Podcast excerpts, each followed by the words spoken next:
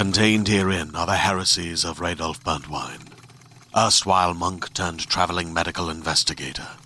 Join me as I uncover the blasphemous truth of a plague ridden world that ours is not a loving God, and we are not its favored children.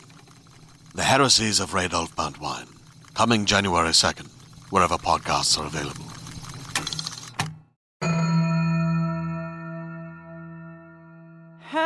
Hello there, Scoobies. It's Kristin. I'm all alone up in the introduction, probably because Jenny is just feeling the pressure of having been the same exact age as me for nearly three weeks now. The truth is, Jenny had a show in New York City just last night. And so I am here to intro us into this episode. Help. I hope that I do you proud.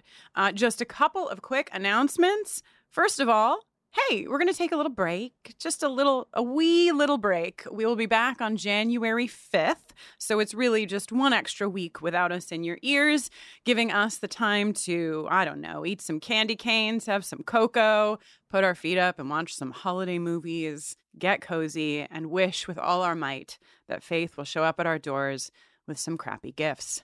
Hey, speaking of crappy gifts, wow, what a horrible introduction to telling you about our store.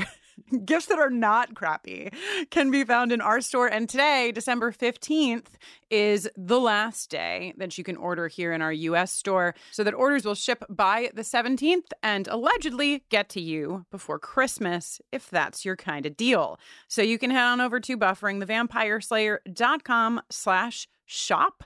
Uh, and you can find our stores there. There's a ton of fun stuff there t shirts, hats, a couple of mugs. Not too many mugs are left. So if you want to smash the Demon Lizard Patriarchy mug, you better scoot over there. I think there were eight left last I checked. Anyway, live your life, do your thing. Also, hey, prom is on the brain for many of you. The Saturday night tickets are still sold out, but we do have Friday night tickets available. So if you go to bufferingthevampireslayer.com slash prom, while they last, you can get a ticket to the Friday night live taping. It's still at Torrance High School, aka Sunnydale High. Jenny and I are going to be talking about all of our favorite scenes from Buffy the Vampire Slayer. We're going to have special guests. Jenny's going to play music. It'll be a good time. Also, it does look like we are probably going to be able to have a virtual option for prom. We are working really hard to make that possible. So stay tuned because in early January, if things go according to plan, we will hopefully have a virtual option for those of you who cannot be in Torrance with us in March. All right. I've invented a Jenny bot. Yes, I invented it for this week's Sexual Tension Award winners. Uh, last time I was up here by myself, I did an impression of Jenny, and it was great. And thank you all for your compliments. But, you know, I don't want to sour that memory by doing less of a good job. So instead, this time, we'll try the Jenny bot. All right, here are the rankings from last episode's Sexual Tension Awards. In fourth place, with 10% of the vote, we have Jenkins and Rosenberg. That's Jenkins and Rosenberg. Wow, wow, wow. In third place, with 11% of the vote, just 1% more than that last place slot, we have Rosenberg and Jenkins. Nice. In third place, 35% of the vote, candles lit, Anya and Willow. And our winners. Our winners, our winners Willow and Anya with 44% of the vote. I heard rumor that many of you chose this option for the ship name Willia because, yes, we will. Uh, if you'll excuse me, I have something in my eye. I understand, Jenny Bot. It's emotional when two women love each other so deeply and want to kiss so badly. Uh, let's roll into today's episode, season seven, episode four. Help. Uh, content warning: there will be light conversation on the themes of suicide and depression.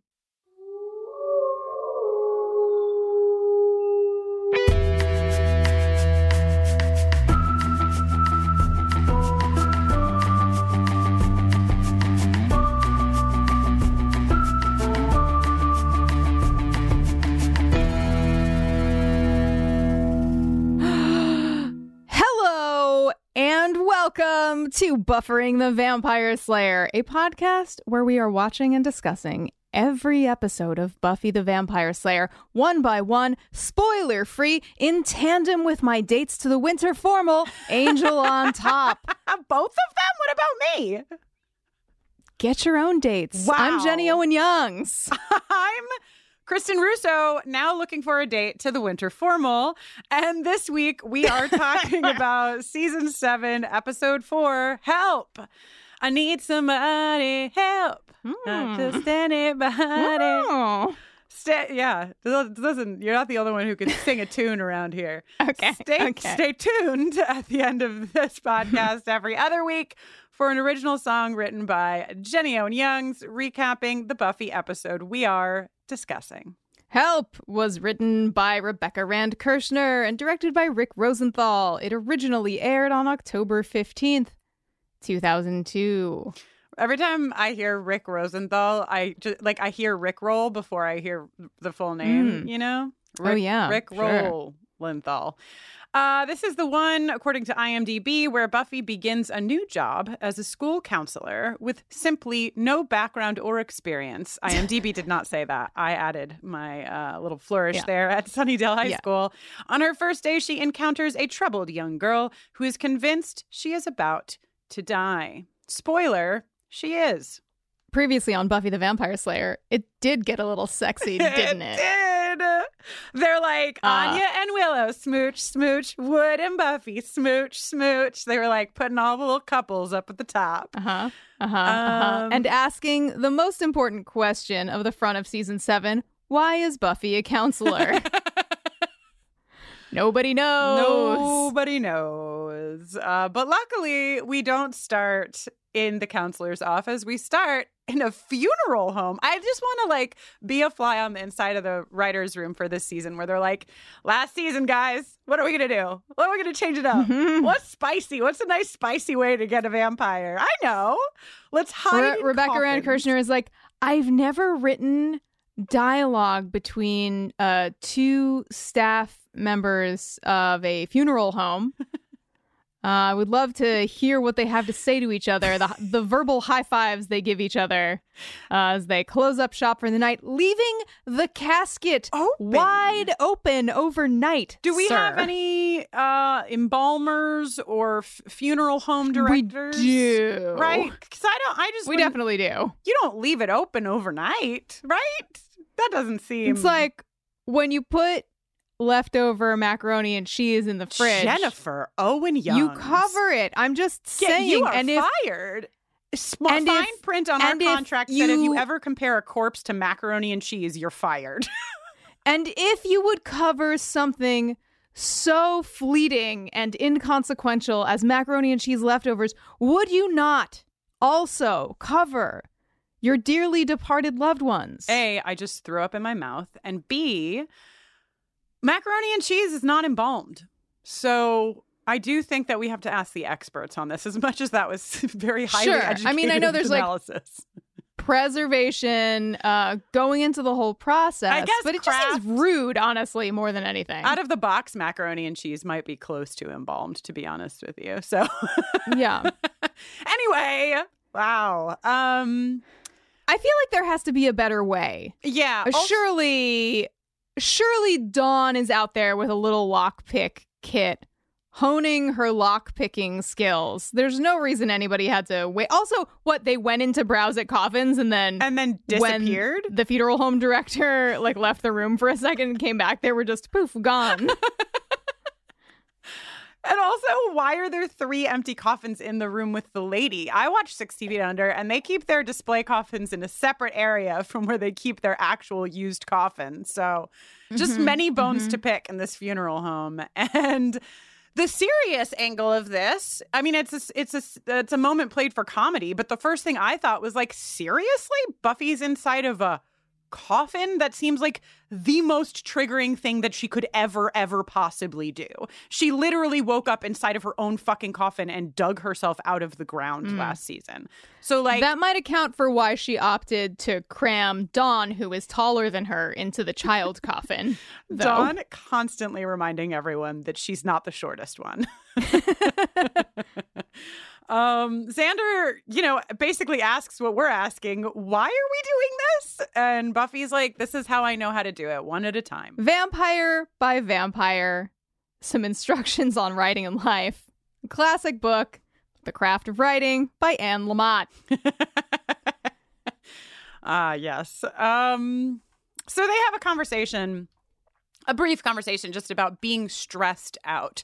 And we get like the classic Buffy the Vampire Slayer Venn diagram of stress. Our best friend tried to destroy the world, is now uh, recovered and home, but we're unsure. There's something that wants to devour us from below, and it's a school night, you know? While our various uh, Undertaker and funeral home director and embalmer listenership is already writing us an email, could you also please reveal to us whether it is professional or not to leave two big No. black thready stitches I mean, I clearly visible this in woman's someone's neck, neck? This is what I would do to stitch this woman's neck shut. This is not a good job. I this is not. Uh, Kristin is to these stitches. Kristin is to these stitches as Buffy is to counseling. yes, exactly. Um, so also I just like not to put too fine a point on it, but you're the the conversation that the actual Undertakers do have when they're leaving. You like mentioned it, but it is hilarious. It does sound like two sportscasters who are just like leaving the big Yeah. game. Wow, you really did a nice job on her. Wow, it was so great. High five. Boom. Turning the lights off. Good evening, Charles. so Buffy is worried. Um, I mean, she's valid in her concern that she might not have what it takes to be a school counselor. Xander is uh, like very full of belief in her, which is nice. I mean, like uh, you know, surface friend wise, this is what you do. You have belief in your friends they can do this, but as we will get more and more into, Buffy is, um, you know, probably lacking in some training here. Yeah. Then we get this this vampire. So many vampires I feel are coded Italian. Is it just me? Because this lady is straight out of like Long Island. My my like Hmm. straight out of Long Island. My like grandfather's Italian kitchen. He, you know, Dawn's like she looks peaceful, and she opens her eyes, and she's about to like take a bite of her fucking biscotti, and she's like, "I am not peaceful." I did not experience No? this in any particular direction, I but I celebrate your experience. Thank you. I just got strong Italian vibes from this lady. Mm. Credits. Credits and then cut to Sunnydale High School. Here's a 35 year old high school student strolling down the hall. I mean, listen, we're still fresh off of 90210 giving us the oldest teenagers that ever graced high school's hallways. So, like, our brains at this point are fully accepting whatever age person you put. And give them a backpack. They're a high school student. That's how it worked then. Sure. Sure, yes. Uh, Buffy is uh, electric sharpening her pencils. I like this. I didn't realize it until right this moment, actually. But like so much of the episode is about how she's trying to apply what she's learned as a slayer to being a counselor. Sharp wood things. Right. Let me make the wooden things at my desk sharp. I know how to do that. Um, so it's a cute, it's a quick moment, but I think it's nice for the overlay of the whole episode, which is really looking at what happens when you get a new job and you only have one particular experience to apply to it. Hmm. We get Amanda, played by Sarah Hagan, who you may Yes. know from Freaks and Geeks. Oh, yes. I hope that we get Sarah on the show. She's a delight, and I hope she can come and talk to us about her time in the Sunnydale High School hallways. She's got a situation with a guy picking on her. Dot, dot, dot. this whole um I recently one of our listeners Bree sent us a link to some of the promos for the last few episodes of the series. And watching the promos cuz I don't watch the promos a lot and watching them made me sort of realize and remember how dramatically positioned shows all shows were, but like we're watching it without the promos. So we're like, oh yeah, this like really serious stuff is happening to Buffy, but the promos are like, and then, and they're like super cut. it's like teen drama, blah, blah, blah. And watching this, like how these scenes are cut, it sort of connected me to like, right, we're trying to like really position this show in a certain way. I don't know. There's something about the like intercut like different students and all of them having their different stories that felt like very teen drama on television to me in a way that this show doesn't always feel. Yeah. Yeah, yeah. Well, they're cramming a lot of teen drama uh into this quick sort of flurry of scenes. We've got Amanda who starts out by saying a guy's been picking on her and then we eventually get to the point that she beat the crap out of him. And Buffy's like trying to be professional, but is secretly like, fuck yeah. We've got Tomas, who does not want to talk. Does not want to talk at talk. all. Don't make him talk. Eventually he talks. Don't make him talk. Peter. Peter. Zachary Ty Bryan is Peter. Where do we know Zachary uh, Ty Bryan from? For Home Improvement, Veronica Mars.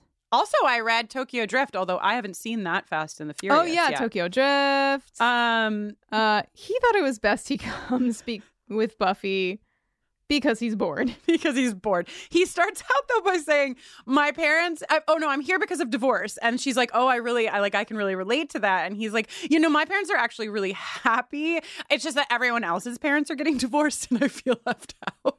Mm-hmm, mm-hmm, do you mm-hmm. remember? Mm-hmm. I'm sure it still exists, but do you remember banana splits? Did you have banana splits? I don't know what that is. I feel like this is not the first time I've brought it up on this podcast, but Banana Splits was the like special group where all of the kids in class who had divorced parents would get together and talk about their divorced what? parents. It was called Banana Splits. What? and I was always really jealous that I didn't get to go to banana splits. Sometimes they even get to eat banana splits, and I didn't because oh my, my parents okay, were married. Well, that's an incentive. trying to do trying to make your parents divorce just so you can have a banana split in, uh, middle yeah. school. Uh, we don't get a lot of Tomas's story at the jump. All we get is that he doesn't want to talk. We get a little more from Peter and Amanda. Um, and before we go back to find out more about what's going to happen in this counselor's office, we get uh, a walk outside. You don't know where they are at first. Uh, Xander and Willow are chatting. They're strolling. They're chatting. Xander's commenting on the uncatchiness of the phrase from beneath you it devours. Xander, I challenge you to take a spin on the old SS FBYID. Try saying FBYID. It might feel better to you. It's feeling worse and worse to me the more you say it. So I'm not sure I agree. what the fuck? uh, Willow is worried that when it does devour from beneath them, she will not be able to help. Yeah. Or she might do bad things. Right. And this is great from Xander. This is straight. the hammer analogy. I always think about this analogy when I'm hammering things. The- Which is often, actually, if I know you. Yeah. You, you are often hammering things. It's I'm true. not joking. Uh, you probably think I'm being sarcastic, listeners. I'm not. I'm truly respecting the amount that Jenny Youngs hammers things into walls and other surfaces. There's a lot to hammer. It's also the same kind of idea as the subtle knife from the Golden Compass series, which is one of my favorite things of all time. The subtle knife, if you try too hard to cut between dimensions, it shatters, but if you don't try enough, it won't work. There's this in between of control and power that you have to find the balance for in order to get the thing done and you know, it's it's nice. I, I, in my notes, I actually drew a little hammer. I drew a little diagram. oh my god. um, I have terrible news for everyone. Yeah, I have terrible news. Willow is headed to a specific place. She's headed to visit Tara's grave, and I don't know if you had closed captioning on on Hulu while you were watching.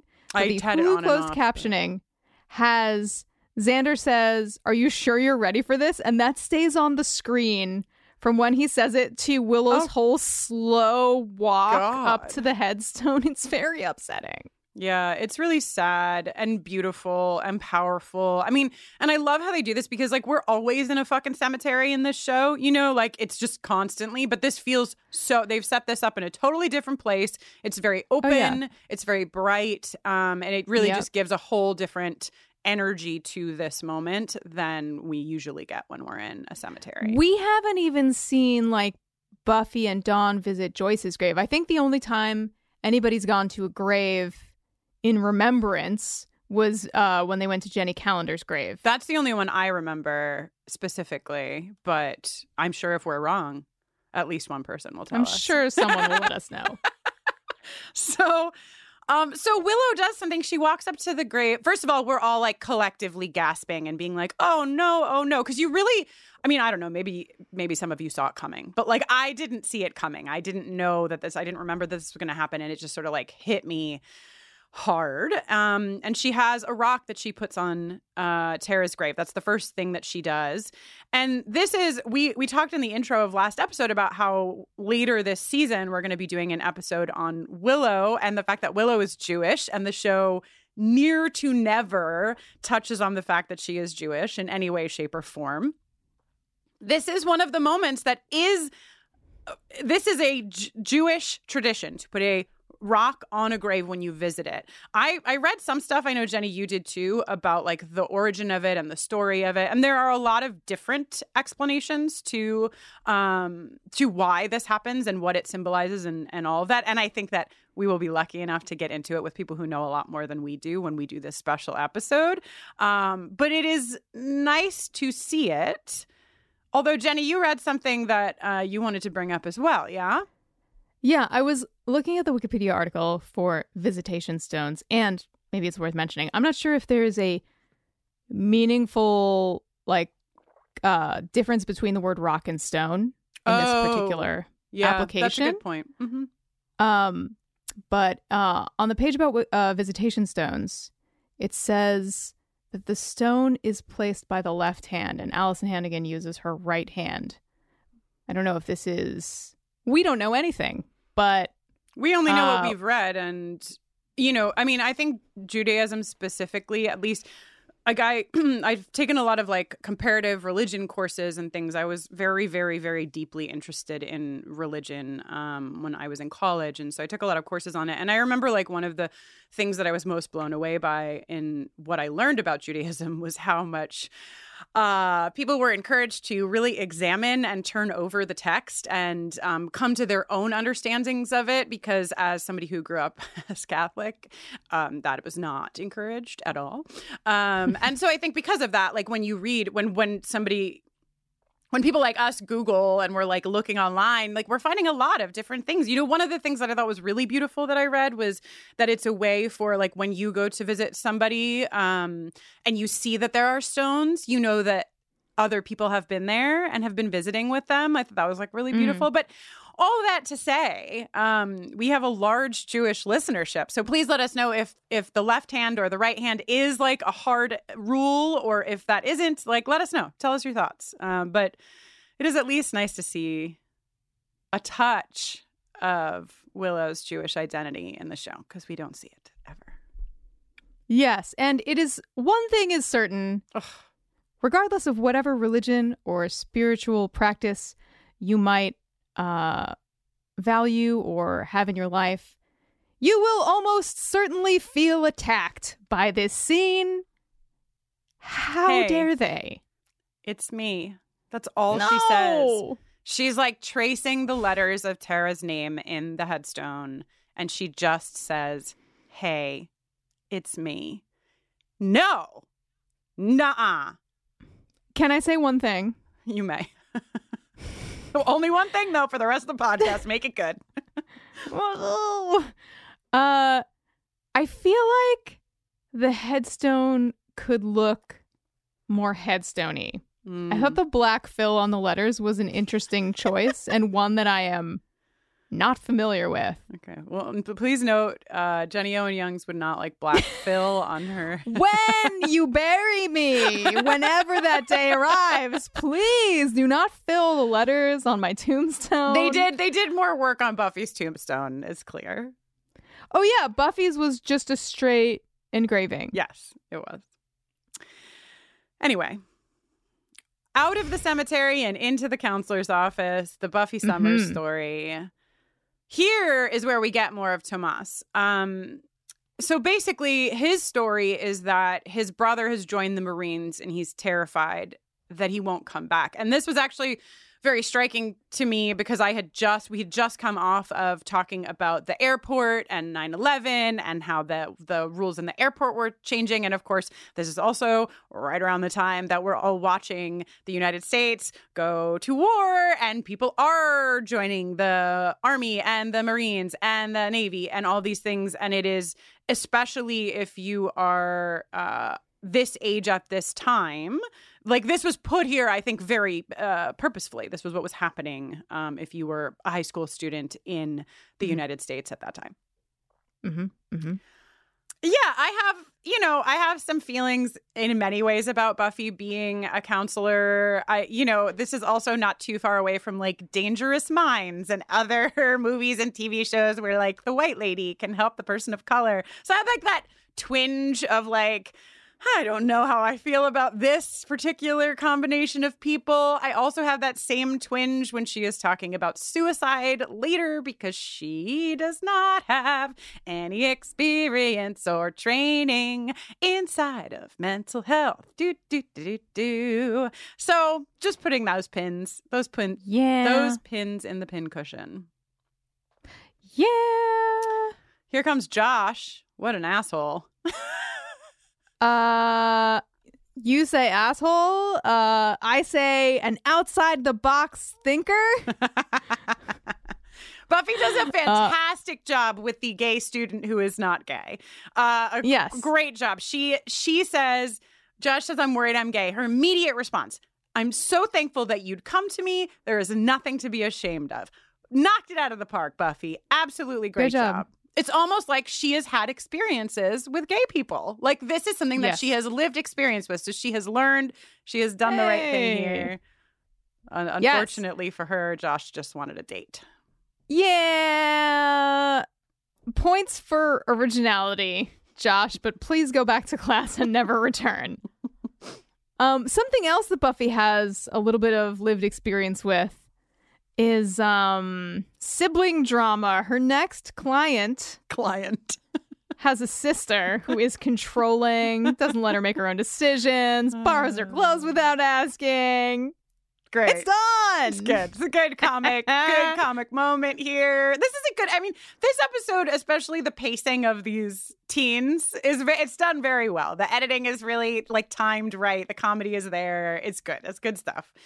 Um, and then right after dawn, we meet Cassie. Uh, Cassie, Cassie, my imaginary best friend from high school. literally. the coolest girl in school. I mean, this is like my biggest note about Cassie is Cassie is the is such a fucking dead on look from the 90s and early aughts. I had like one friend in particular who looked exactly like Cassie from the oh like oh my god, I also had one friend in particular who looked exactly like Cassie. I think it's like a requirement if you had high school in the 90s or early on. Did you have a friend, one friend in particular who looked exactly like Cassie? We want to hear your story. Call us at 1 800. Yes, I did. 1 800. one Cassie. I had one. That's 1 800, the number one Cassie. But also, I realized while I was saying that that the name of the girl in my high school was Cassandra, which is Dude, creepy. Okay, actually, sorry, this is not relevant to anyone but us, but Cassie is actually a dead ringer for two people that I went to high school with. Or one person I went to high school with and one person one person who was my age from another school that I was friends with because of youth group, whose name was Cassie. Oh my god! So, I no. yeah, so this is real. This is actually the show is fictional except for Cassie. Cassie is fully a real human pulled out of the ether that is placed Yes. one in each school. Correct. But this like flat platinum hair, this like particular way of dressing and moving and talking, it is like such a thing. It is like so fucking re- it's just it just feels very real to me. And um, this character is played by an actress named Azura Skye. She's in a ton of stuff. A lot cool of name. what cool very cool name uh a lot of the a lot of the people in this episode have been in a shit ton of things um like this is season 7 buffy they are not fucking around they're like have you been in 40 other shows then you are allowed to be on this one um so anyway, Cassie Cassie also has purple streaks in her hair, which made me laugh only because last week on Angel on Top, uh, we met Gwen and Gwen had red streaks in her hair and Morgan and Latoya pointed out that if you have streaks in your hair, then you are in trouble. so I was like, it It's true. It's true. She has streaks in their theory holds. Um, when Elena has streaks uh, in her hair on the Vampire Diaries, she's in trouble. I'm sure that's where their theory originated. Mhm. So, so anyway, we learned that Cassie um, is really just not interested in doing any schoolwork because she knows that she's not graduating because next Friday she's gonna die. Cut to commercial. Well, and then Buffy is like, uh, before Cassie reveals that she's going to die next Friday, uh, she just tells Buffy that she's not going to graduate high school, and Buffy is immediately on red alert. Cassie deftly changes the subject by saying, I really like that shirt. Buffy Guys. is wearing a white, plain white tank top, a plain white tank top. Where'd you get it? Where'd you get that very unique shirt? I simply must have one of my own. But where? From whence could I ever? I took the same Obtain note. Such a like, garment How as did they allow this to happen? Like Buffy must have been like her wardrobe must have been something different when they wrote the script. They had to have changed Well, it. I think that wardrobe probably happened just after the fact. right. they, I don't think the the script writer is thinking about wardrobe. maybe Cassie but the wardrobe thought- person should get a copy of the script, I say. maybe maybe Cassie thought that the fancy pearls were attached to the white tank top, and that's why she thought it was Possibly. Mm, yes. Anyway, um, Buffy immediately assumes, based on Cassie saying next Friday I'm going to die, that Cassie is suicidal. This is where I have training question mark exclamation point exclamation point exclamation point in my notes because Uh-huh. you know there are certain things that should be required if you're going to talk to students in a counselor capacity. I understand that she's not there as like a therapist, but if you're in a capacity where students are told to come to you with their feelings, then you at least need to know how to talk to somebody who is suicidal and what to do. And Buffy clearly does not have those tools, and that is yeah. an issue. Cassie is not suicidal, but if she were, Buffy would not have the tools here to properly uh, create a safety plan with her at all. Yeah. Um yeah. Anyway, Um more on this as we continue through the season and episode. Uh Cassie's like, no, no, no, no, I'm not gonna hurt myself. I just I just happen to know that I'm going to die next Friday. Uh just like I know there will be coins, lots of weird coins, and you'll try to help, you'll go somewhere dark underground. Uh, but just like, never mind. Forget I said anything. Don't worry about it. And put a sweater on so your shirt doesn't get ruined. Brum, Cassie's- brum. Cassie's relationship to her psychic abilities is wonderful. It's like Yeah. so chill. She's just so chill. Yeah. You know, she's like where you like if you want to smoke some pot, hit Cassie up. She's got you covered. I don't know about your Cassie in your high school, but my Cassie definitely smoked pot. Yes, correct. Correct. It's an undeniable fact. All the Cassies smoke pot. All of these particular Cassies, 1 800 1 Cassie, they all smoke pot. So. so we go into Principal Wood's office. Always love to get a visit with Principal Wood. And his response to this is I like I think that this is uh like a standard teacher response. like it is I mean his other principal response should be to make sure that Buffy is prepared for this. But in terms of his own preparation, Right. he's Lamentable. responding like, I know what to do. This is what we do. We inform. I mean, what they should be doing is like talking to the teachers and helping the student, not talking to the teachers and searching lockers. That's like a real thing that I remember from high school. Why were people always searching our fucking lockers? Get the fuck out. It's my locker. Fuck you. Hmm.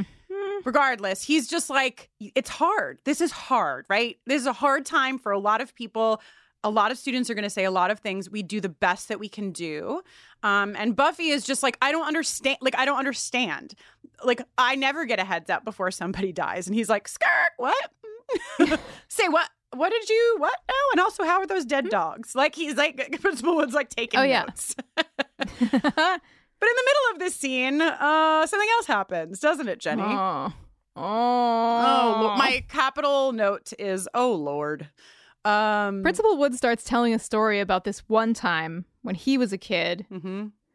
He told everybody that he was going to bust someone's ass. Yep. Uh, and apparently that kind of talk was taken very seriously where he's from. Buffy stepping in as the white lady, the hood. She says, and then Wood.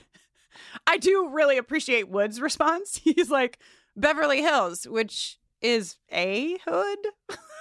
hmm But like, this is one of these moments that the show gives us where it's just, we've talked about it enough. Maybe we haven't, but it's just like, it's a quick throwaway joke that calls out this like racist idea that the white girl thinks that the black man is from the hood automatically and it, it's played for a joke but there's never any invest there's never anything deeper than this which is why it's Right, just right. like come on you can't just have the it's not that you can't have you can't i mean you certainly can call out a white woman for assuming this and make it a joke. Like i don't think that is is uh, upsetting. It's just that there's never any other stuff. And you by itself it doesn't stand. Um though Yeah. points to points to principal wood for being like oh my god you fucking white lady so anyway uh then oops As it was foretold in prophecy, Buffy spills coffee all over her very unique shirt that she'll never be able to replace. A one of a kind. you know where she got that shirt White tank top.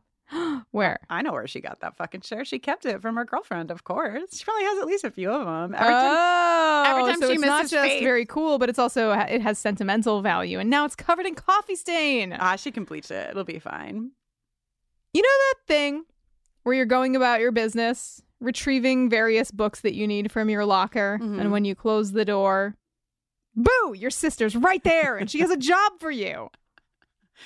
Uh, I do. I don't actually know that feeling. My sister was never waiting outside a locker for me to tell me that she had a job for me.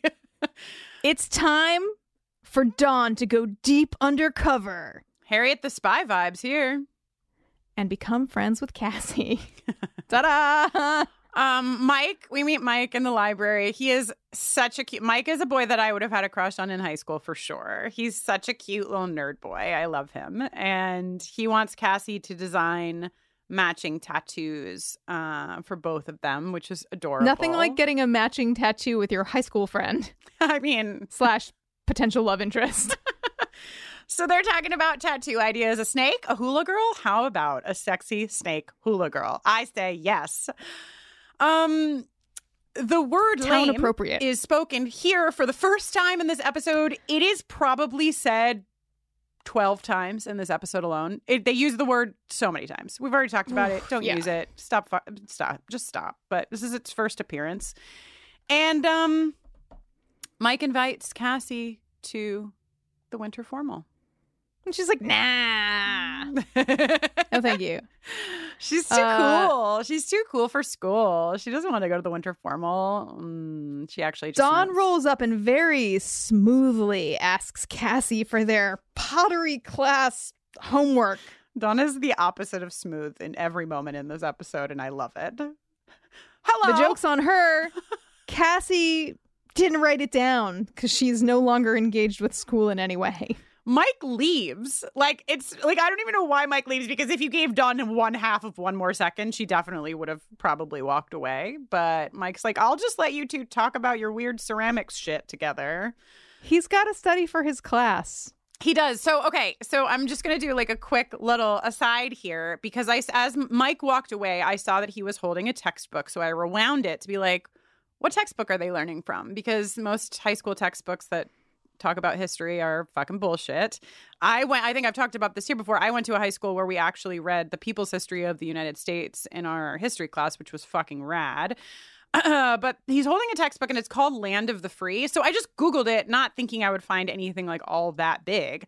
But I kind of did, Jenny. So can I tell you? Oh. So, this textbook was published in 1965. It's called Land of the Free. And it was a specific answer. I'm just going to read some tiny excerpts from uh, an article that I found on this textbook from a site called The Avocado. I'll link the whole thing if people want to read more about it because I found it really fascinating. Um, but basically, in the 60s, there were a ton of battles happening about desegregation and expanding uh, Black studies courses people like Martin Luther King, Andrew Clayton Powell, the Congress for Racial Equality, um, and other allies were pressuring states to develop textbooks that did a better job at portraying the history of the United States, including contributions by Black people um, and including the history of what this country uh, had done over the course of many, many hundreds of years in a more honest light, right? Hmm. Not surprising that this is being called for.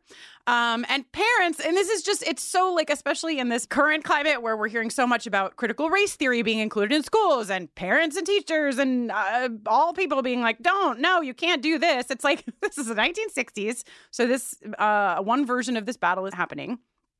And there are a lot of people who want better textbooks that do actually talk about things accurate, more accurately at the very least. So this historian, this black man, John Hope Franklin, was hired as a response to this argument uh, to write a textbook and wrote Land of the Free, right? the mm-hmm. textbook comes out it's not it's definitely it's doing a lot more than textbooks were doing it's still maybe not doing what we would want textbooks to do today, but it's doing a lot. It it talks about uh, Frederick Douglass and you know talks about the civil rights struggle, uh, talks about the displacement of Native Americans, disenfranchisement of women. It's doing things right. Mm-hmm. So the book comes out. A lot of people lose their fucking minds because that's what they fucking do. Uh, in particular, there was a Pasadena based activist group called the Land of the Free Committee that just attacked this book, submitted all of these papers against it, and what have you. And so, because of the backlash, uh, they pulled the book and had to re like they basically took a bunch of shit out of it before they re-released it. So some stuff remained, but a lot of what was in the original. So I don't know which version I don't know which version Mike has, but it was just mm-hmm. like I looked up this textbook thinking I was going to find like maybe a couple of things and it actually is a really really big historical deal, the conversation that happened around this particular textbook. So I don't know if it was intentional wow. or not, but I'll put the link in the show notes today. So if you want, because it's a pretty long article, there's a lot more that I didn't say, uh, so you can read about it. But it was just very exciting. I got real nerdy when I uh, learned about this whole thing. How do you feel, That's Jenny? Are you excited about my wild. Ner- nerdery? Yeah, very excited. uh, anyway, Mike's going to get a B. yeah. That's the that's the bottom line. Uh, Cassie's reading Slaughterhouse Five. Mm. And, I know uh, that Don's you've read like, that book, class? Jenny. I think when I first re- met you, you were reading that book. You were really channeling your Cassie vibes then. mm, yes. Uh, Cassie's reading it just for her. She does what she wants mm-hmm. instead of homework. Cassie's so cool, and Dawn knows it. Dawn's like, "You are so yeah. cool." yeah, yeah, yeah. Uh, and then Cassie puts it together that Dawn is wait, no, that Buffy is Dawn's sister, and also tells Dawn that she didn't say yes to Mike for the dance because she quote won't be around that night. End quote. Yeah, Dawn calls Mike a cutie. So write that in your Shanshu prophecies. I'm just kidding. Yeah. I don't think we ever see Mike again. Has Cassie had this gift for a long time? Like, what's going on? It feels like she has had this gift for a long time, but that she only recently saw this like saw her death you know like that for a long because she she seems very comfortable with how she talks about what's going to happen um but then we learn in the next scene actually we're in the the dining room of the summers house old hq and mm-hmm they're like she had good grades but then something changed and so i don't think that what changed was that she suddenly could see things i think what changed was that suddenly she saw this thing um, and she yeah. was like well if this is the reality then fuck that Yeah, yeah, yeah. I just I don't understand why they uh, don't accept her as a psychic right away. We live in Sunnydale. Why is why are they like just not uh, more open to this? Uh, I guess maybe even in Sunnydale, it's more likely that you would be a teenager, um, going through something than a precog. okay, okay, fair. Uh, okay, so back at Scooby headquarters, Buffy, Willow, and Xander are researching Cassie. Something alarming about this scene is that a once again, a counselor with absolutely no training or qualifications can get a student's medical records. Yeah, this is where it really, really goes off the rails. And after this, we get this really fun. There's a lot of, we're like really in beginning internet now. Like this, this Yes. 2002 moment is just like really playing with the internet. So the first funny internet exchange we get is Willow saying, Have you Googled her? And Xander saying, She's 17. And Willow being like, It's a search engine. It's like, it, it is like, it was like a funny joke then, then it wasn't funny at all. And now it's come all the way back around again Yeah. to being funny. All the way back. Uh, Cassie has a website. Is this? Would you say this is Flash? I tried Uh, to see the yeah. I think I think it is. I tried to see the URL. I couldn't see it. I really that's a that's a poems miss. are floating. Geocities.com backslash One Cassie. one Cassie. Live Journal. Uh, when did Live Journal happen? Was that that was like now, right? Not the now now, but then now. Two thousand right, the then now for sure. Yeah. Um, But she's like done some fucking like this is she, Cassie knows how to code, man, because she's got like fucking art popping around. You didn't have Squarespace in 2002 to automate your shit. No. If you wanted fucking images to pop around, you had to get in the back end of your site and code that shit. So Cassie knows what she's Yeah. doing. She's writing poetry. I can identify with that. How about you, Jenny? sure. Yeah, that's just that's uh the definition of high school is writing poetry as far as I'm aware. also, just to fully flesh out the the one Cassie, everybody's Cassie also wrote poetry. You did that oh, of course. like 1000% the ca- the Cassies of the world uh, of all the high schools in the 90s and aughts wrote poetry. Yeah, we get this poem from Cassie. Let's see. I mean, you know, it's basically there's a lot of conversation about a pale fish. Um there's a lot of uh there's some like my body is not ready yet. I think she's talking about well, you're more into poetry than I am um as a songwriter. So maybe you gleaned more from the poem, but basically what I got was I'm going to die. Um I know I'm going to die. I am so young. I haven't even really had love or sex and Mm. it doesn't matter because I'm going to die before I get any of that. That's what I got. And I have very pale skin. Is that what you got? uh yeah, that's that seems right. Today's episode is brought to you by Regal Cinemas. If you're anything like me, you deeply enjoy going to the movies. Going to the movies is probably among my top three all time activities. I love seeing films on the big screen. I also love being around other people who are watching the same movie with me at the same time. And of course, I love eating giant buckets of popcorn. If you feel the same and you like going to the theater, Regal Unlimited is something that just makes sense. Regal Unlimited is the all you can watch movie subscription pass. It pays for itself in two movie visits. You can see any standard 2D movie anytime, no blackout dates, no restrictions. When you want to watch a movie, in 4DX or IMAX or RPX or ScreenX. There's so many ways to watch movies these days. Your Regal Unlimited membership gets you into those premium experiences at a reduced cost. And with Regal Unlimited, you don't only save money on the tickets, you will also save on your snacks. And as previously mentioned, I love snacks. The only thing that can make me love a snack more is saving money on buying a snack. Members get 10% off of all non alcoholic concession items with membership. Regal Unlimited, all you can watch movie subscription pass. It pays for itself in two visits. So if you're planning to see two movies this month, join Regal Unlimited and sign up now. You can sign up in the Regal app or on regmovies.com slash unlimited. Sign up for Regal Unlimited using code BUFFERING and earn 10% off your three-month subscription. Please let us know about all of the movies you see and how the popcorn is. As a podcast network, our first priority has always been audio and the stories we're able to share with you. But we also sell merch, and organizing that was made both possible and easy with Shopify. Shopify is the global commerce platform that helps you sell and grow at every stage of your business, from the launch your online shop stage all the way to the did we just hit a million orders stage. Whether you're selling scented soap or offering outdoor outfits, Shopify helps you sell everywhere. They have an all in one e commerce platform and in person POS system, so wherever and whatever you're selling, Shopify's got you covered.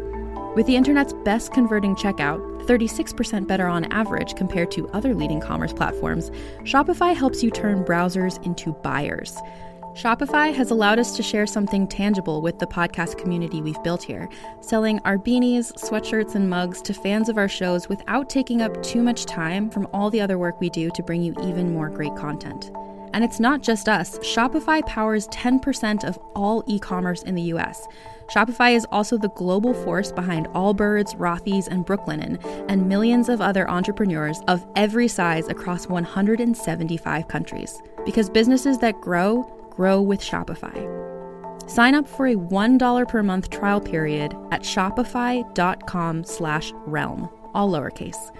Go to shopify.com slash R-E-A-L-M now to grow your business, no matter what stage you're in. Shopify.com slash realm.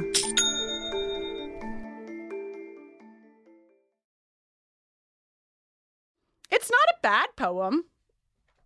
I think it's a I think it's a high school poem. Jenny, would you like to hear one of my high school poems? Oh, goodness. Yes, question mark? I mean, I don't have Hit to. me. I don't have to share. I my- demand to hear one of your high school poems. I pulled the wrong notebook out of the garage. Um, I showed Jenny the, the picture of the notebook that I pulled out, which you sh- we should definitely include high school poetry. It's a picture of like this naked lady whose arms are crossed over her boobs as she and she has she's drawn in black and white and then her wings are filled in with rainbow color. And her very casual wings are. yeah. Oh yeah. Her, yeah. anyway, so I'm I'm not I didn't have my whole library to choose from, but one poem did fall out. So I'm going to read it to you. It looks like it's called Untitled. now I shuffle through your thoughts, dear. Now I rummage. And now I sift. I'm making direct eye contact with Jenny as much as I can while I read the poem. I hate it. One action, a speck of dust on the world's existence, and I am forever damned. No apologies. Even though, even though, even though. You made me smile. You kept me going. You understood. I found out today you can't understand it all. But I want you to. I need you to. I love you. I'm sorry. What do you think? Uh, yeah, yeah, yeah.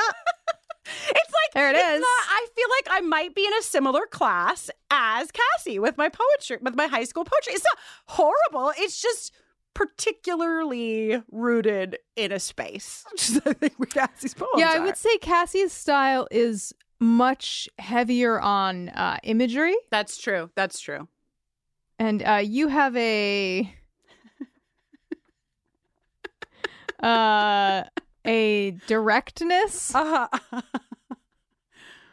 uh, that is less present in her style. I bet you Cassie's a water sign, and I'm a fire For sure. sign, Right? That's what's happening. Cassie is a Pisces or a Scorpio. The end. Yeah, I say Pisces. She talks about a pale fish for like half the poem. So Yeah. Anyway, we get this poem, and Xander. Xander's dialogue in this scene, specifically this next moment, makes me want to fucking jump directly out of my window and run and not stop running. He says, She's giving death a big sloppy word kiss, and that's not enough. She has a yen for the big dirt nap. Xander, go home. Xander, no. Go home, bud. Why? Stop it. Sir. Come on. Uh, Willow confesses that even she posted some melodramatic love poems on the net back in the day. To which Xander replies, Love poems? Oh, Xander, I told you to go home. Why are you still here? I'm over you now, sweetie. One of my favorite. yes, that is a good line. He's holding on to it. One of my favorite reveals of the entire series happens in this exchange where Willow Hmm. admits that she wrote some love poems, fine.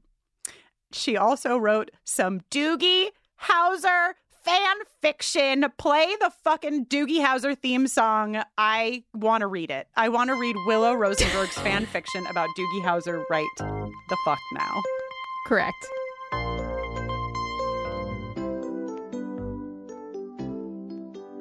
Dawn has some theories. Dawn's got some ideas. Dawn's got the perp fingered.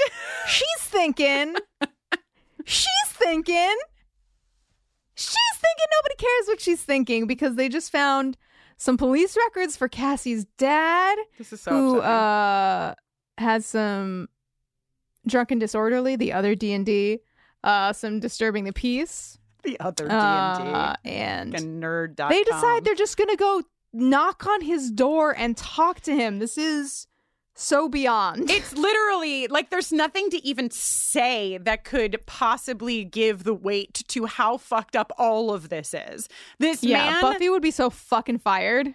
oh my god, fired like 50 ways from fucking Tuesday. And also like I'm sorry, but these people these characters have just gone through an entire arc that navigated addiction, and they're about to just jump in here and be like, oh, this guy's a drunk, so he's obviously beating his kid up. Literally, what the fuck? And then to and then to take that fucked up connection and to use it to fuel your car to his house to walk into this man's house and say, We know you were picked up by the cops. Are you still drinking? We worried you might hurt your daughter. Buffy, you are fired. You are. Fi- we all fire you. We've all fired you. You go back to being the Slayer. This is not okay. It's not even necessarily her all of her fault because she has absolutely no training to do the job that she's in. But like, oh my fucking god, Yeah. Mr. Newton, Um, played by Glenn Morshower in everything. 20 Landry's dad. 24, I think, is where I recognized him from. Uh, he was in that show a whole bunch, but he's in ev- everything. And yeah, I mean, this is just fucked up. I looked at his I looked at his IMDb credits and like 75% of his roles, like the the names of the roles that he play he played start with either like detective, general, officer, lieutenant, admiral, admiral. It's it's wild. Check out his IMDb. You, can will see not be it. He looks like all of those things. He he really Yeah, has that yeah. general look. He does a great job. He's got a very short short scene here, but he definitely does a great job in being 100% correct and being clearly very caring for his daughter and very annoyed. with- Except when he says that she's not the sharpest apple in the barrel. yeah, that's not which just great. feels like directly it feels like it is not attached to anything else about him for the rest of the scene Yeah, agree. Agree. weird choice Anyway, dad was right. Buffy was wrong. They realized that they were wrong and that he's not even seeing her Yeah. because he only gets to see her every one weekend every month.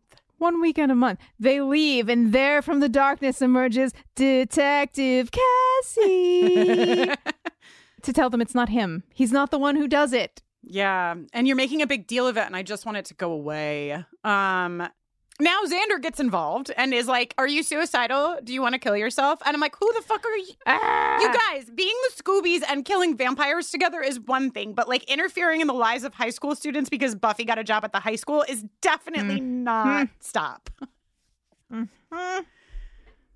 Cassie does a little Our Town here. She's like, Oh, I'd love to graduate. I'd love to go to the winter formal. I'd love to ice skate at Rockefeller Center.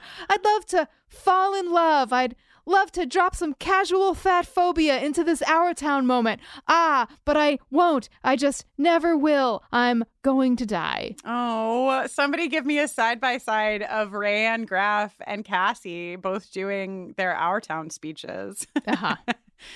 Yeah. So Cassie, as she's, I mean, before she gives this whole speech, she's had been confronted by Buffy, uh, who says, like, you don't sound like someone who wants to live. You should fight. Ooh. Ah, yeah. And so um Alba, one of Alba's notes to us, I'm just going to read it verbatim because uh, you know, Alba saw this and said when Cassie talks about all the things she wants to do and experience, this is Alba speaking. I related wholeheartedly and I want to make the point that being depressed doesn't mean you have the desire to die. It's often that being alive requires so much effort that it feels insurmountable. Depressed people want nothing more than to feel happy, peaceful, and serene. It's just very very hard to achieve and varies depending on the day, the season, and the hour. So, thank you, Alba. Correct. Mhm. I mean, Ken Cassie isn't a character who is a like depressed character and and all these things, but just the idea that Buffy would say to Cassie, it feels like you don't want to live. Like, don't. That's not. Yeah. Anyway, oh, my next note, Jenny, is oh no, boys in robes. Never a good sign. Never. Never a good sign, especially not when they're circled around a photo of Cassie that's surrounded by a bunch of coins and they set the photo on fire. That's mm. not good. not a good sign. Also, why did they put like this fucking circle of tiles in the library when they fucking knew? Xander, I blame you. You knew that this was the Hellmouth. Why are you going to put anything that even could come close to looking like a pentagram on the floor of this high school? Please. Stop it. Uh, we get a very brief scene um, where Buffy is looking at Cassie's website a bit more. This is where we really see that Cassie has coding skills because the fucking like artwork's all bouncing about. Wood Uh-huh, walks in for one joke. He's like, "Thank God it's TGIF. Friday." Can't believe I said that. And then he leaves, and the scene's over. Uh, and then we get, for the first time on the show, we get a poetry montage. Mhm. We see Dawn's friendship with Cassie and Mike developing. We see Scooby's researching. Buffy starts reading the poem and then it switches over to Cassie's voice. We see Cassie in her room, which has a vibe. The- I wrote down one line from this poem, which I thought was a line I would write in one of my poems. Mhm. Laugh in the trees of time. I was like, yeah, that's a me. That's a Kristin Russo would have written that down in a poem. Wow, the trees of time. the trees of time. I like that. Oh, you like the poem I didn't write, but that I said I would write. hmm That Cassie wrote. Okay, Oh my god. fine, fine. Uh, Don't be my friend in high Buffy- school. See if I care.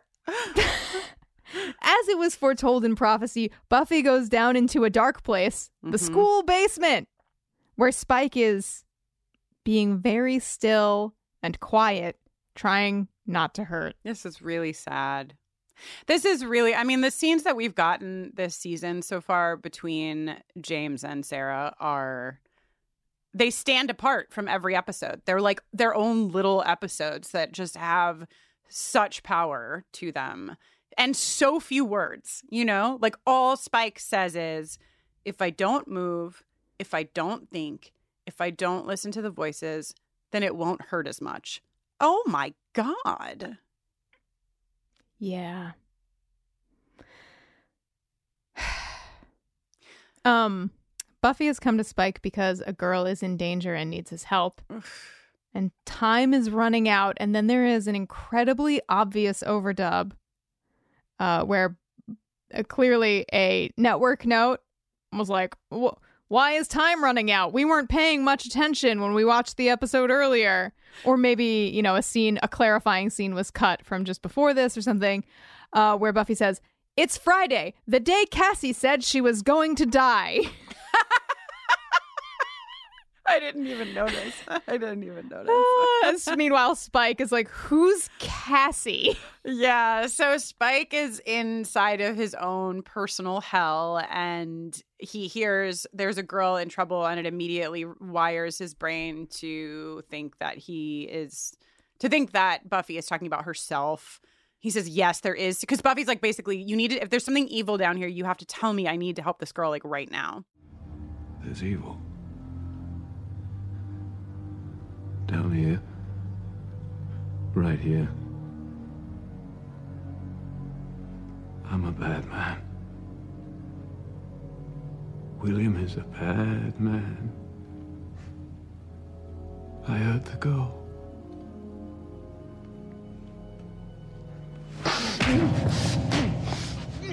It's really hard to watch just like so much of what we've seen from Spike this season. And Buffy stops him. She like grabs his fist very like gently and looks at him and is like, it's a different girl. It's really a lot. Um, and then, as though you didn't have enough feelings, Spike says, because she's going to leave. And Spike's like, stay here and help me be quiet. Oh no. And Buffy says, I think it's worse when I'm here. Yeah. That's what I'm saying. Like, fucking dialogue real estate here. They really knock it out of the fucking park with these two because they say hardly anything and so much. Yeah. Speaking of saying so much, Buffy, here we go. She's already struck out as a counselor 472 times in this episode, but here she is in the fucking hallway. she goes right up to Mike. Excuse me, I heard you can't get a date to the dance. what the fuck, lady? Uh, and he's like, "Oh, hey, you're Dawn's sister," and she's like, "Uh, that's right. Don is my sister." I like this yeah. little uh, figure that they've worked into the episode from both sides. Yeah, it's good. It's good. We learn that Mike doesn't care. Mike's a chill dude. He's like, it's fine. And I was thinking of actually asking your sister to the dance. Um, And he also says, Cassie's girl. Making boys crazy is like her job description said someone in the writer's room. yeah, no high school student would say this. Clank. Speaking of clank, all the coins fall out of the locker. Clankety clank. Uh, locker 281, paging, paging the owner of locker 281. Please report immediately to the office of Miss Summers. Yeah, uh, Buffy's grilling this kid, and I don't think we even see him in the later robe scenes. I feel like a lot got cut out of Did he give his robe to Buffy? Is that the ex- is that the deal they Oh. worked out? Like Maybe because she needs to get a robe and she like it seems like he's ready to commiserate by the end of this scene because Buffy Right. school counselor Buffy says to this kid whose locker had coins in it, I'm gonna connect with your face if you don't help me do my job. You guys time honored counseling tactic. Uh, boy, the number of times my school counselors threatened to assault me when I was in high school. face. Oh, so anyway, yeah, this guy gives up the goods. He tells Buffy what the plan is, and outside school, Dawn and Cassie, they're just getting along. They're just having such a great time. They're such pals. However, speaking of uh, not the sharpest apple in the barrel, Cassie says to Dawn in this scene, just remember, I'm not as dumb as I look. And Dawn says, I'm glad. I'm sorry, what? I think Dawn is saying she's glad that they're friends, but it's a poorly ordered scene. Okay, that Um, makes more sense because, yeah, I was like, wait, what? They all this is also their like would it be a she's all that moment where Cassie acknowledges that Buffy put Dawn up to being her friend. yeah. Uh, Zachary Ty Bryan swoops in with a winter formal fake out to distract Dawn, and when she turns around, Cassie is gonzo. Ass- I assume she's been whisked away by some boys in red robes. Hey, Summers, you got a date to the winter formal? Ugh, Just doing a poll. Yuck, yuck, yuck. What a dipshit! Like, why does she even? Why does she look excited that he's asking her? He, this guy is such a Oh, she's, tool. She's still Dawn, you know? Yeah. Okay. So at the red robe ritual, Mm, what a lovely alliteration. the boys are talking and they're like, What about the fire exits? And put a pin in the fact that this kid says, I set up a booby trap my cousin Ben used to always do. My cousin Ben used to always do this booby trap, so I did it, so we're fine. Okay, carry on, carry on, Okay, carry on. all right. I Here's put a pin. Put a pin in the booby. Uh, nobody, nobody goes in. Nobody comes out. uh huh. Cassie is tied up. She's got duct tape over her mouth. Things are not looking good. Zachary Ty No. Bryan is like, yo, lady, nothing personal. You just have that death chick suicide vibe. Probably nobody will even realize that you're gone. Eh. Unfortunately for ZTB, Not to be confused with JTT, another br- another brother on Home Improvement. one of these robes is not like the other. I laughed so fucking loud when Buffy pulls this goddamn robe off of herself. There's only like eight dudes there. Like how How did they not? how did they not see Counselor Summers in a robe? Just It's a question. It's a question. Uh, critical error. Uh, you- one thing you don't say to Buffy is "Get back, you stupid bitch," because she will kick you in the face, which she does. She's like so over it, giving all of us longtime viewers all of the callbacks we ever wanted. Bored teenage boys tra- trying to raise demons. Uh, she's just so over it. And then she she references the blue clam cult, which Great. is good. In case you didn't know, the Blue Oyster Cult is responsible for a song called Don't Fear the Reaper, which definitely existed before the movie Scream, but came into my orbit right around the late 90s because of the movie Scream. Uh huh. Uh huh.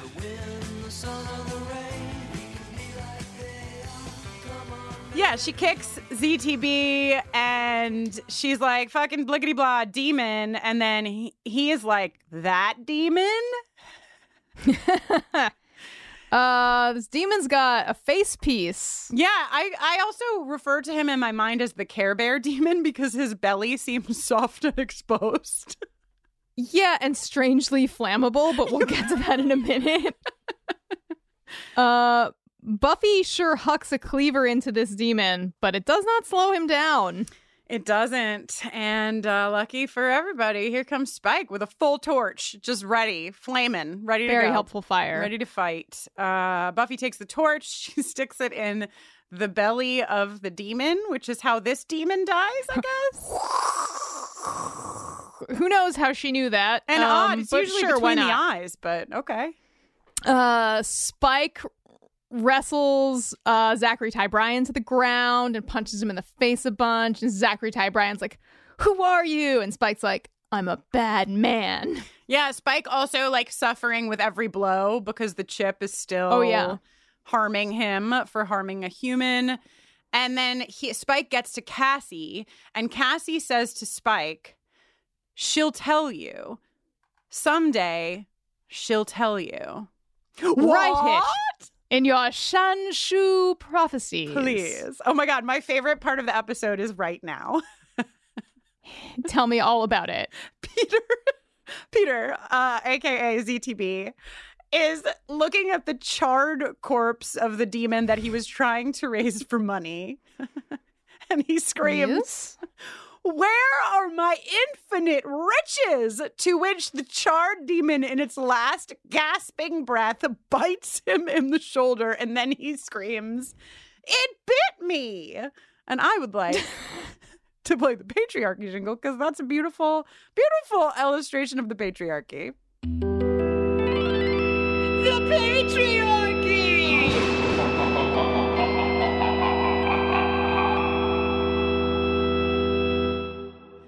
Well, the demon is defeated. They go to leave.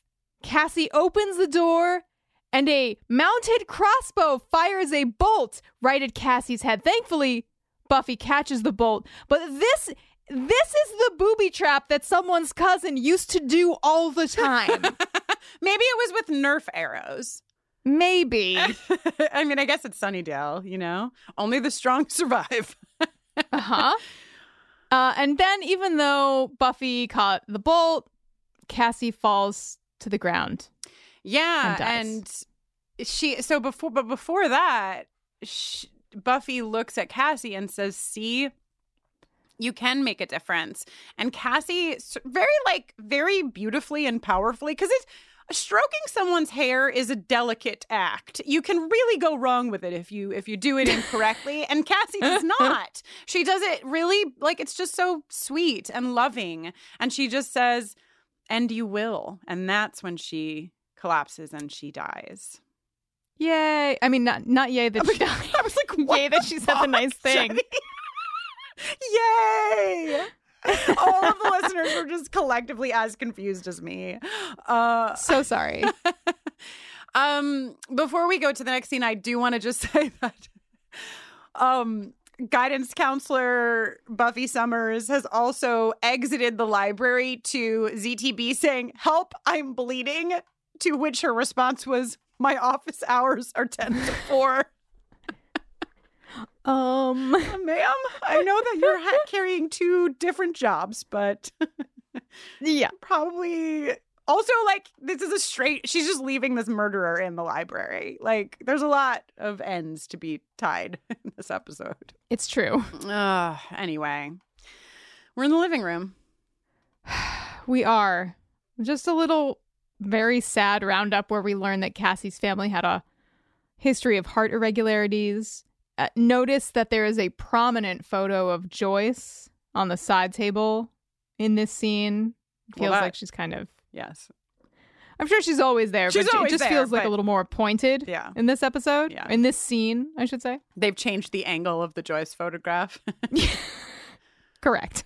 Yeah, and um I took like a little bit of a pause to and I know this is not like the point of the scene, but I, I just thought it was like an interesting line to be like she the, her family had a history of heart regularities and they didn't tell Cassie. Like that seems unethical. Also, like, wouldn't she just like Get some treatment for her heart irregularities. Well, like, wouldn't she know from like her family? Like, Right. if somebody else, surely somebody else that she's aware of in her family maybe had some complications. Right, right. But the point of the scene is not for us to be frustrated with Cassie's family for d- not disclosing medical information. It is um, for us to get this little slice of pie, which is she was going to die no matter what you did. Buffy says, I failed her. And Dawn counters, You didn't. You listened and you tried. I guess sometimes you can't help. So what then? What do you do when you know that? When you know that maybe you can't help. Cut to Buffy going back to work, showing up, albeit with perhaps not the appropriate training, but still But still. showing up Mhm. and trying. And trying. Hmm. listening and trying. It's a beautiful last shot. It's really, really beautiful. I love the way that it ends through the window. It's just nice and quiet. It's always like it's it's not a common thing I don't think for this like show to have an episode that ends like this. There are other episodes that do, but it's just very poignant when they choose to do that. And yeah. Yeah. R.I.P. Cassie. But perhaps Cassie even Cassie. e- perhaps Cassie has a chance to win an award even posthumously. Is that how you say that word? Mm, I think Posthumously? Um, yes, let's check it out.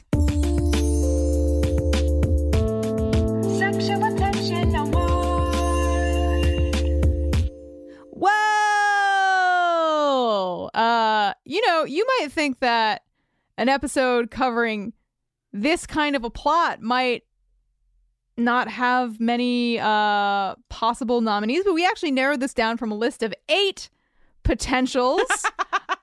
and uh, you know, it's, it's a lot better than some episodes in recent memory in terms of STA offerings. Mhm. The first noms for your first slot that you could just slide right in there. Just like the, uh, the like glottal noises that just happened on slot made me grimace at Jenny. No. uh, are uh, Willow and Doogie Howser. Yes! Oh yeah. Willow and Doogie. Uh, Doogie and Willow. John Mark, could you just uh, toss the sound of someone typing on a very old keyboard? Uh, Willow writing her fanfic, Doogie Howser making his end of episode diary entry. Oh Clickety my clack. god, what a Clickety match clack. made in computer nerd heaven. I No. In slot number two, some noms we'd rather just throw into the fire, but their chemistry is undeniable. It's Zachary Ty Bryan and Infinite Riches. Mm, they definitely had. A oh, a thing. tale of longing. Uh, in slot number three, sometimes in high school Mm. or other times, uh, a beautiful, what begins as a beautiful friendship can sometimes turn into more. We're crossing our fingers and rooting for Cassie and Dawn to go to a winter formal. I know that in high school, even though I didn't know it, I did want to dial 1 800 1 Cassie. So, Yeah, yeah. I definitely wanted to dial 1 800 1 Cassie myself. And then later, when we were older, I missed a bunch of calls from 1 800 1 Cassie, oh, actually. shit. Missed Uh, connections. And in slot number four, just in case slot number three doesn't work because of unforeseen um, scheduling conflicts, why not give a chance to Dawn and that cutie, Mike? he is a cutie. I like it. He's a cutie. All right. Uh, if one of these pairings strikes your fancy, please, please, please, please vote in our listener poll. You can find it on our Twitter at BufferingCast. The Sexual Tension Award poll for this episode will be live for one week from this episode's publishment. Good luck. Happy voting. If Doogie Howser doesn't win, I'm going to be pissed off at all of you. Just think of the end of season brackets with a picture of Doogie Howser. Honestly. You know what I mean? You I want mean, that. also, You like, we that. just keep rambling about about Doogie Howser. Do you think that everybody knows who Doogie Howser is? For those of you who are not aware who Doogie Howser is, uh, he was a character played by Neil Patrick Harris. A tiny, Neil teeny. Patrick Harris was a wisp of a lad. oh, so little. Uh, he was like a 14 year old medical doctor. He was like a he was like a super genius who like did college at age 12 and then went to med school and now is a practicing doctor and nobody can believe it and he wears trainers to his doctoring responsibilities. Oh my god. and he keeps a little diary on his computer, clickety clack, clickety clack. He does. He like it, he was like the original Sarah Jessica Parker of Sex in the City, but he was a teenage doctor. Doog and the Hospy. Oh God, I loved that show. Like seriously loved it as a child. Anyway, those are your sexual attention awards, and now you know who Doogie Howser is if you didn't before. MD. Ta-da! Sexual Jenny, another episode down, four down, 16 to go, baby. I had a an alarming thought as I was as I was getting out of the shower this morning. I thought to myself, I think I only have 19 more songs to write about Buffy the Vampire Slayer and then I will break the curse, return to my natural form Mm. and go back to living in the mountains, uh strumming my lute without a care. Also, why do you have 19 songs? Uh well, cuz aren't there 22 episodes in a season? Oh, yeah. So then is my math wrong? Oh, I guess you haven't. No, you've written three. I haven't written this one yet. I see. But why did I say 16? Oh, because four down, 18 to go. Yeah. and yes, you have but I haven't written songs. at the time of our taping. I have not yet written the song. For help. Wow. So we didn't even mean to call for it, but here's that hell math jingle. Hell All right. well, who are you? Hey, I'm Jenny Owen Youngs, and when I'm not doing hell math, I'm usually writing and recording songs. Uh, all kinds of songs. I released a new song called Merry Go Round just last week. I've got a couple new holiday songs out from last month, and um, you can always check out my latest release, Echo Mountain, uh, now available from my website on vinyl. Uh, you can listen to me sing some songs in my band LAX's. Mm. Uh, and you can listen to more of my speaking voice on my other pod, VMI Pod. Does your song that's called Merry Go Round go? This used to be my playground with a merry-go-round. used to be. No. No, due to copyright laws and also other reasons, it does not go like that. too good, too hot to handle. That's the other. yeah, reason. too hot to handle, of course. My name is Kristin Russo, and when I'm not trying to impress Jenny Owen Youngs with my musical abilities, I am often working with LGBTQ communities, uh, most notably speaking at workplaces. I have spoken to many workplaces virtually over this past year. Uh, talking to parents primarily about how to be awesome to their LGBTQ kids. You can learn more about that on my website, kristinnoeline.com. That's K R I S T I N N O E L I N E. It's like Noel, but with an I-N-E at the end, you know? It's not that complicated. You can, you can use that spelling to find me on Instagram and on Twitter. And um, if you want to find us as a duo, you can. Buffering the Vampire Slayer is on Twitter, Facebook, and Instagram at BufferingCast. Or drop us an email at bufferingthevampireslayer at gmail.com. Hey, you can support our work if you'd like. Join our family on Patreon. Uh, we did a lot of fun holiday things with our patrons over the last few days. We had a book club. We watched Amends together. We just have a good time over there. Uh, it's a fun community. So come find us, bufferingthevampireslayer.com. Just click on Patreon. Uh, you um, eh, listen, if you're still haven't gotten your Christmas gifts, you're you've waited till the real last minute here, but it is possible that they might still make it to you in time. If you head on over to our merch shop, you can find all different sorts of enamel pins and t-shirts and sweatshirts. Oh my. And um, if you want to leave us or Angel on Top a review on iTunes, we would love that, especially if it's good. Especially if it's good. And um, hey, we're gonna take a little break. We're gonna j- jangle some bells and drink some cocoa over here, and we'll be back on January fifth. Jingle, jangle, jingle, jangle, yeah. This episode was produced by Kristin Russo, Jenny Owen Youngs, and Alba Daza, with support from our consultant, Mackenzie MacDade. It was edited by John Mark Nelson. And till next time, Ah,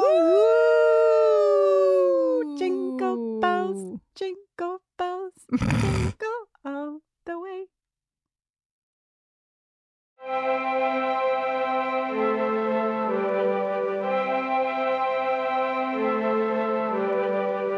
What's the point of trying to put words to this? I died and came back.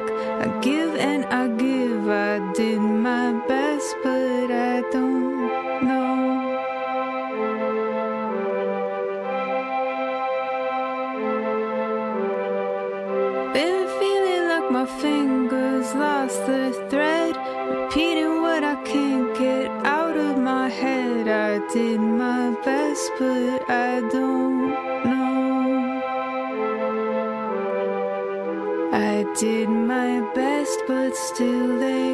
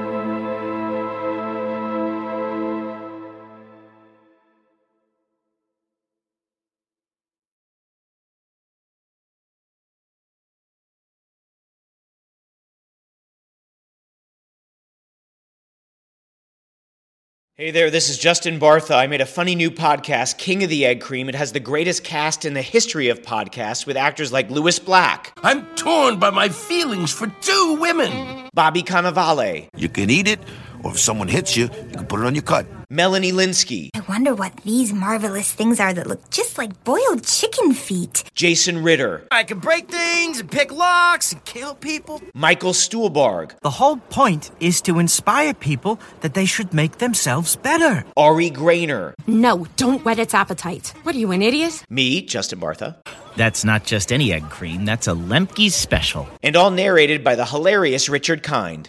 This is the story of Harry Dalowitz and how he rose from nothing to become New York's King of the Egg Cream. So if you like funny true stories, come listen to King of the Egg Cream, available wherever you get your podcasts.